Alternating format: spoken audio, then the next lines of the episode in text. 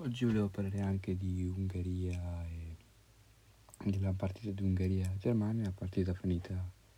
2 a 2. Io non sono riuscito a vedere, ma comunque volevo parlare comunque della mia, non inerente alla partita, ma inerente a quello che è successo diciamo in campo una Germania che non si è mai vista così messa male dopo il 5 a 0, sono 6 a 0 contro la Spagna. Sta facendo veramente molto male in questi europei anche se riuscito comunque a vincere 4-2 contro il Portogallo, questo bisogna riconoscere, però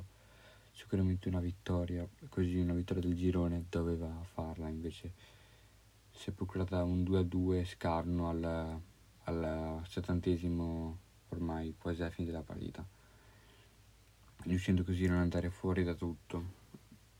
riuscendo così almeno avere un onore di arrivare seconda eh, Portogallo passerà sicuramente terza, visto che c'è una Finlandia e una Slovacchia che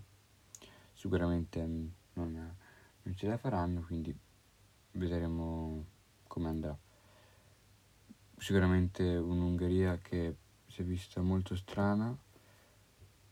mm, molto forte, il primo gol poi per uscita poco secondo me, meno da quello che ho visto nei highlights, ho visto poco però. Un'altra cosa che volevo dire era che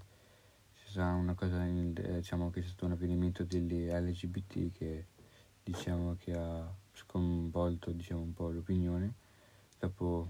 l'inno dell'Ungheria che è entrato un tifoso eh, appunto per l'LGBT e diciamo che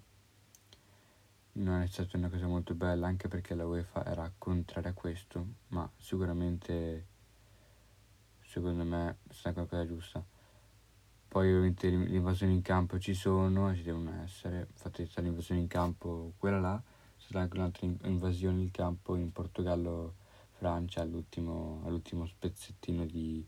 di, partita quando ormai la partita era finita per non disturbare la, la, il pubblico. Spero che questo video vi sia piaciuto, poi podcast vi sia piaciuto cercato di riassumere un pochino quello che era successo in, questo, in, questi gio- in questa partita, diciamo. Um, quindi spero che vi sia piaciuto e grazie per l'ascolto.